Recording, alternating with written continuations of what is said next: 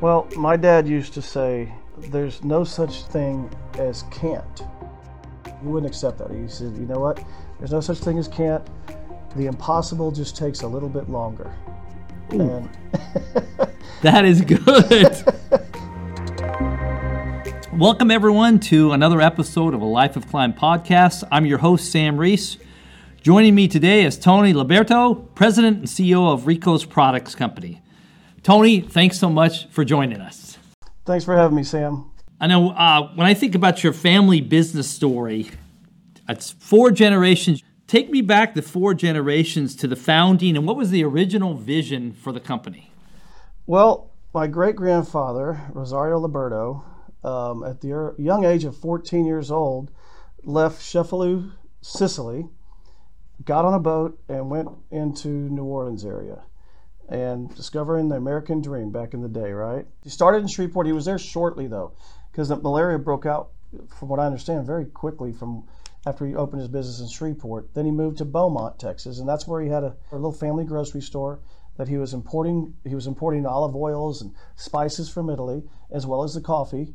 And he saw the circuses coming through San Antonio, and he thought, "Wow, these circuses are coming right here through San Antonio."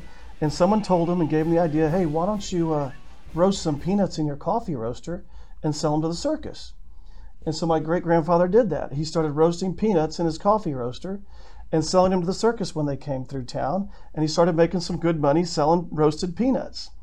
And that was our first venture into what we call the concession industry, which is selling food and beverage to people who didn't come to your facility to buy food and beverage. They came to watch the circus or watch, watch the movie or watch the ball game or some other event that you're the byproduct of the event why they're there. On this podcast, we talk a lot about ideas and innovation.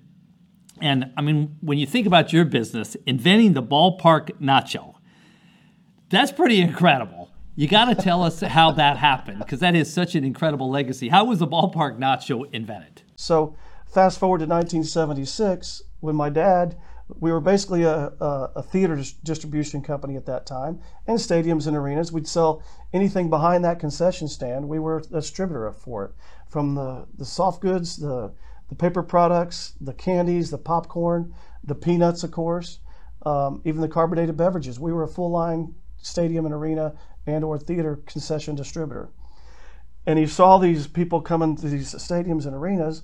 And by the way, he went to a Mexican restaurant in the late 70s, 75, 76, and he had this order of nachos presented to him. He said, Well, these nachos, this is great. It's a melted, you know, cheese over chips and jalapenos. And my dad thought, if I could figure out a way to sell nachos in a concession environment, I'd probably make some darn, darn good money.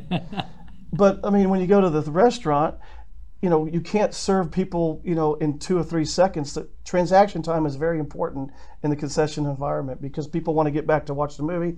They want to get back to watch the ball game. And so the way that they serve them traditionally in, in uh, restaurants you can't sell them that way in a, in a stadium or theater. So he thought if i could figure out a fast way that i could serve these with fast transaction time i think we'd make some money. And he found a company that was doing cheese sauce up in dixon illinois it was Dean Foods Company. They were selling a big number 10 can of, of Dean so- of cheese sauce. Still a big company. Still a big company. And he found a tortilla chip manufacturer down here in, in Texas, and he found a jalapeno grower down in Mexico, and we put it all together. We already had the distribution business at Arlington Stadium where the Rangers were playing. And he said, Hey, can I put this new product in, in your stadium? It's called nachos. And the stadium operator said, "No, I, I don't really want to put it in my concession stand because you're gonna you're going to take away from my sales of popcorn and and uh, hot dogs. I, ma- I make a lot of money on those." He says, "I'll tell you what. If you make a freestanding nacho cart, uh, I'll let you put it in the foyer of the stands here, you know, and you can sell it and see how it goes. I just don't want it in my concession stand." And so Dad made about six or seven of these nacho carts. We were in the mezzanine of the, the of the stadium and he started selling nachos during the ball game. And he actually took a video of people standing in line at this nacho cart. And you'd hear the crack of the bat, and there'd be 10, 12, 15 people, you know, in line waiting for the nachos. And they'd sit there, they'd hear the crack of the bat, but they wouldn't get out of line. the stadium, the stadium would start roaring, they wouldn't get out of line. And all of a sudden, people realized, hey, this is going to be an item that's going to stay.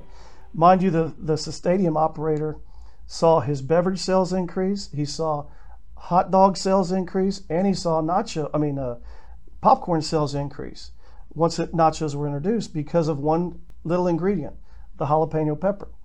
The jalapeno pepper is considered what you call an appetizer. Once you finish the order of nachos, you have that spice growing in your mouth. You're like, you know what? I'm going to go get another beverage, or I'm going to go get some more popcorn. I'm going to go get some hot dogs. So all the per caps on all the items that were in the stadium already, they all increased. So that's when the guys said, hey, you know what? Put this in all my stadium concession stands. And that's where we got our birth of, of stadium uh, nachos. That's great. And you, you've been with the business since you were right in high school, right? Well, you can go back to when I was in grade school. My dad had me working at stadiums and arenas as a, as a little kid in, in the stands. Once I got into high school, I uh, was working for the family business there during the summers, and then went to college, of course, and then graduated from A&M in 19, uh, 1986 and came straight to work for the family business. So I saw you were an Aggie. Yeah, there's a lot of great Aggies out there. Tell us a little bit about the, the business model right now and why it's been so successful. Well, we've got three legs to the business model right now. The, the stadiums and theaters and theater concessions, stadiums and arenas. That was the, the side of the business that my dad really developed and got it to the point where we were distributing movie theaters in all 50 states. And at one point, we were able to say that we were in at least 70 to 75 percent of the screens, movie theater screens in the United States. Selling Incredible. Yeah. Incredible. Um, and so, yeah, you, you fast forward a few years after we introduced nachos, our expansion into the international market, it kind of came as a default because the movie theaters business came to us after the stadiums, of course, because the, th- the stadiums were, we were at Ranger Stadium, then we went to, to Cowboy Stadium, and a theater chain in Dallas called United Artists Theaters. They called my dad and said, "Hey, we want to put nachos in our theaters." And my dad immediately said, "No, no, uh, this is a stadium uh, item. It's a messy item. You're going to drop cheese and crumbs and all of these things, and y'all y'all have velvet seats and y'all have carpeting." He goes, "No, I, I don't think this is going to work." And they insisted, and they said, "Frank, we want to put nachos in." And Dad said, "Okay, I'll do a I'll do a 10 theater test here in Dallas." And so Dad did 10 theater tests for 30 days uh, and the gentleman at United Artists called my dad and said, Frank, you owe me a lot of money. And dad said, I told you, I, I, I sure, send me the cleaning bill. I'll, I'll pay for the cleaning bill. Just, just send it my way. And the gentleman said, No, Frank, I wanted to put this nationwide, and you only gave me 10 theaters for the last 30 days. Do you know how much money you cost me in the last 30 days if I would have gone nationwide? He said, Get this nationally for me, please, right away. Wow. So we founded, you know, there's just a distribution network that's, you know, selling to all these theaters across the United States, and we started selling to all their distributors. And so that's what got us out. Before that, all we were doing was, you know, theater distribution of all the items except nachos. But nachos is what really grew our business.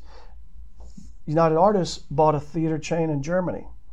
And they asked my dad, Can you get your nachos into Germany? And dad said, I'll find a way. And he flew to Germany and found a distributor in Germany and said, "Hey, can you get this product? There's this new chain coming to town called United Artists Theaters. They're going to buy this. It's guaranteed." And they said, "Sure, we'll we'll take it." And so that's what got us into the international market. So now we had the theaters and stadiums and arenas, and we had international. You know, we had two different markets, and that's what really helped expand our business to where we are today. And in the meantime, a gentleman that was a broker for Sam's Club came to my dad and said, "Hey." Uh, I see this new item. I think we could sell this at Sam's. You've heard of Sam's Club, right, Frank? And my dad says, Oh yeah, I've heard of that. but my dad said I've never heard of Sam's Club at the time. He goes, "What is this?" Oh, it's a it's a wholesale club kind of a thing. Dad said, "Sure." So we started selling to Sam's Club. So we got three legs of the company: the theaters, stadiums, and arenas, the international market, and the retail market now. And those three legs really help us drive the success because at any given year one leg could be stronger than the other leg. And it kind of fluctuates between year over year which one's really helping drive the business. Thanks so much, Tony. When we come back here, I want you to expand on that story a little bit, but let's take a quick break. We'll be back here in just a minute to listen to Tony Liberto. This episode of a Life of Climb podcast is brought to you by Vistage, the world's largest executive coaching and peer advisory organization. As a CEO or owner of a small or mid sized business, you've got the weight of the world on you. But what if you didn't have to go it alone? What if you could journey with an experienced guide and an elite team of peers who've got your back? With that kind of support, how high could you climb? Vistage has been helping leaders reach new heights for more than 60 years. It's a proven, time honored approach that can help you too. Learn more about Vistage and discover more leadership resources at Vistage.com. And now, back to our episode. I was thinking about your business here. We all had a really difficult time when we pivoted during COVID, but just thinking about your business when you talk about how some of them are up, some of them are down. I know that gave you some versatility, but when COVID hit, it disrupted everything. And just take me back to what you did there to keep everything rolling here when you I mean I think about a company like you with a sophisticated supply chain, all sorts of challenges. How did you keep things rolling and what was the key to that? COVID hit during spring break of 2020. I was down in Port Aransas, you know, spring break with my family. Um, and I remember waking up in the morning and turned on Sport Sports Center, and there was, you know, replay of the games on ESPN. They showed how they, they shut down that basketball game prior to the game getting started. Yeah. And they sent they sent people home. And I'm watching this replay. I'm like, and I just sat there mesmerized and frozen in my chair for a good hour. And I immediately thought, that's two thirds of my business. That's stadiums, that's arenas, that's movie theaters.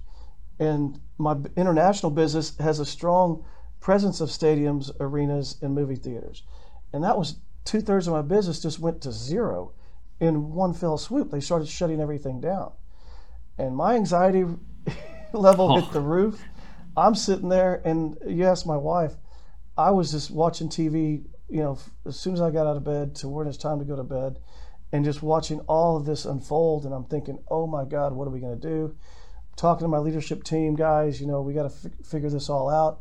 This is going to be, you know, difficult. Times are going to get tough. And so through the course of that, we managed to, you know, obviously we weren't getting any orders for stadiums and arenas and theaters. We're thinking about whether or not we were going to have to lay people off.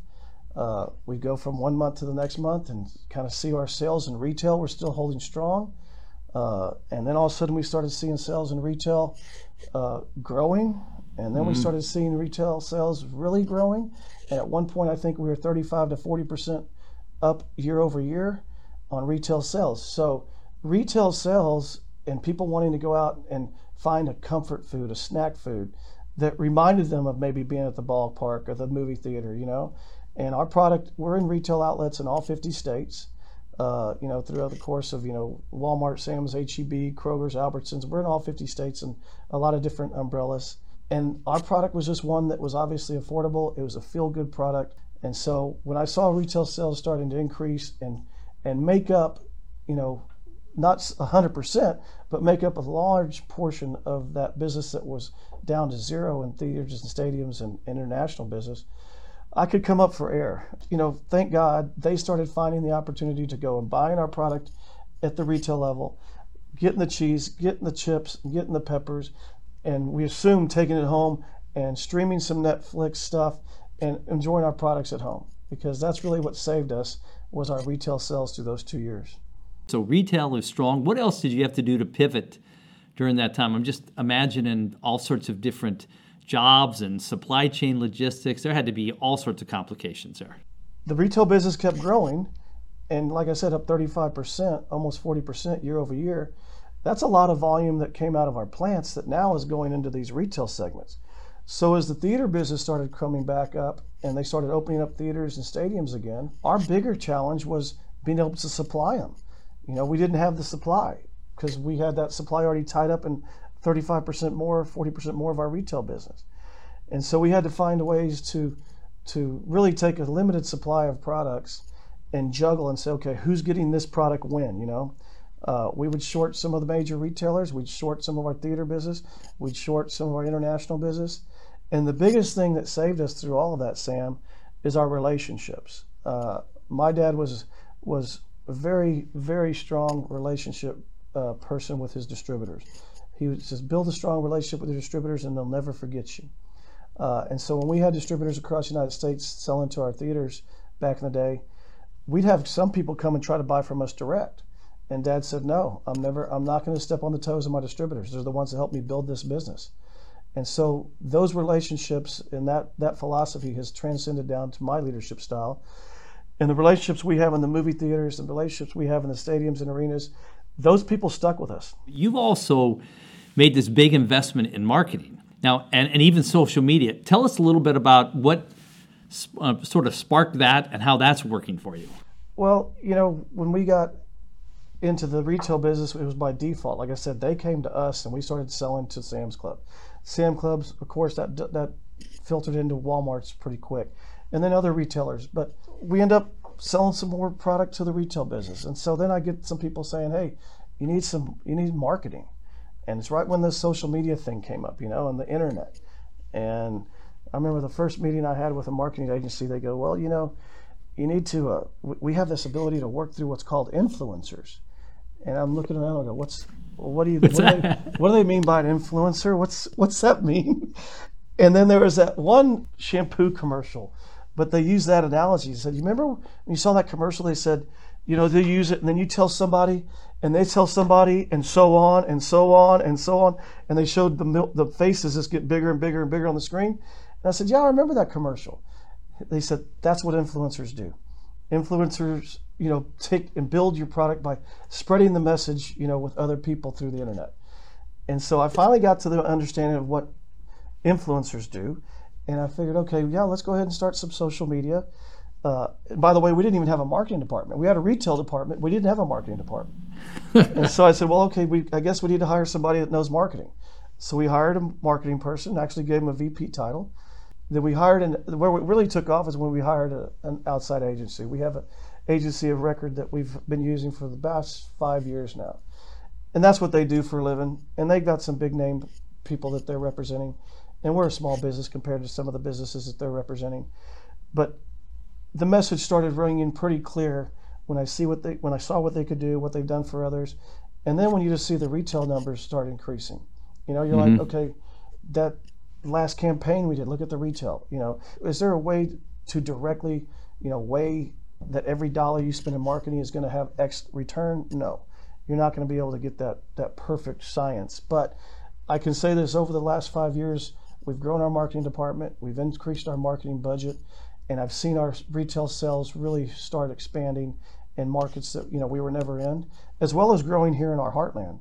You do have a lot of long-term employees there, and that's something I know you're, really proud of. What what is it about working at Ricos that have people wanting to build their careers there? What do you what do you feel is, has been sort of the secret sauce internally for people to have these long careers? I tell the people when they come in the door, I said, "Look, I know you're you're interviewing me as much as I'm interviewing you. Uh, you don't have to work here. You have choices, you know."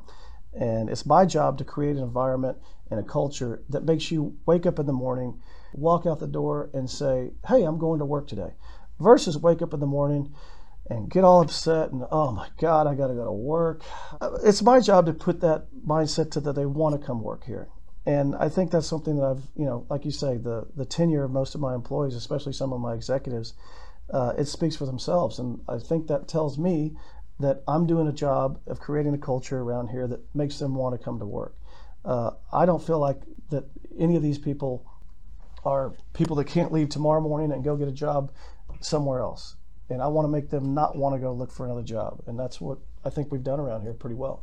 And the, the fact that, you, you know, I said listening and making them feel like they're part of the decision, part of this whole business, part of the success. Uh, I think that's what keeps people wanting to come to work. I got to ask you for a piece of advice. It'll be my last question, but I know when when people have a chance to listen to this, they always, when they hear leaders like you, they want to get a little advice. So here's what I was going to ask you advice wise. Any advice for leaders that are really dealing with feel with what feels like an impossible or difficult, you know, almost uh, insurmountable challenge? How do you think about that? If I came to you as a another business owner and said, "This looks impossible," any advice on how do you have me think about that and attack it? Well, my dad used to say, "There's no such thing as can't." The word can't. He, wouldn't. He wouldn't accept that. He said, "You know what? There's no such thing as can't. The impossible just takes a little bit longer." Ooh, and, that is good. and I mean, you think it, it's impossible, but once you really sit back and you and you take a breath and you take you know a step back and you look at the situation that you're dealing with that you're overwhelmed with kind of like what I dealt with with COVID when COVID faced me I mean I was I was floored but I took a step back. I took a breath and, and just be patient. And again, if you surround yourself with good people and, and you've got, you know, a culture that people are going to say, let's do this together. You know, let's all get up and let's figure this out. Let's do this together. We're going to win. Uh, so that that team environment and that positive attitude and the culture and you know just don't let can't enter your mind. You know, the impossible just takes a little bit longer. Tony, thanks again for your time today. It was just a, a terrific honor to listen to you and, and how fun and exciting the business still is to you. Sam, thank you so much for having me. I've really enjoyed it. Um, and uh, like I said, it's, it's fun times to be here at Rico's. Really enjoy it.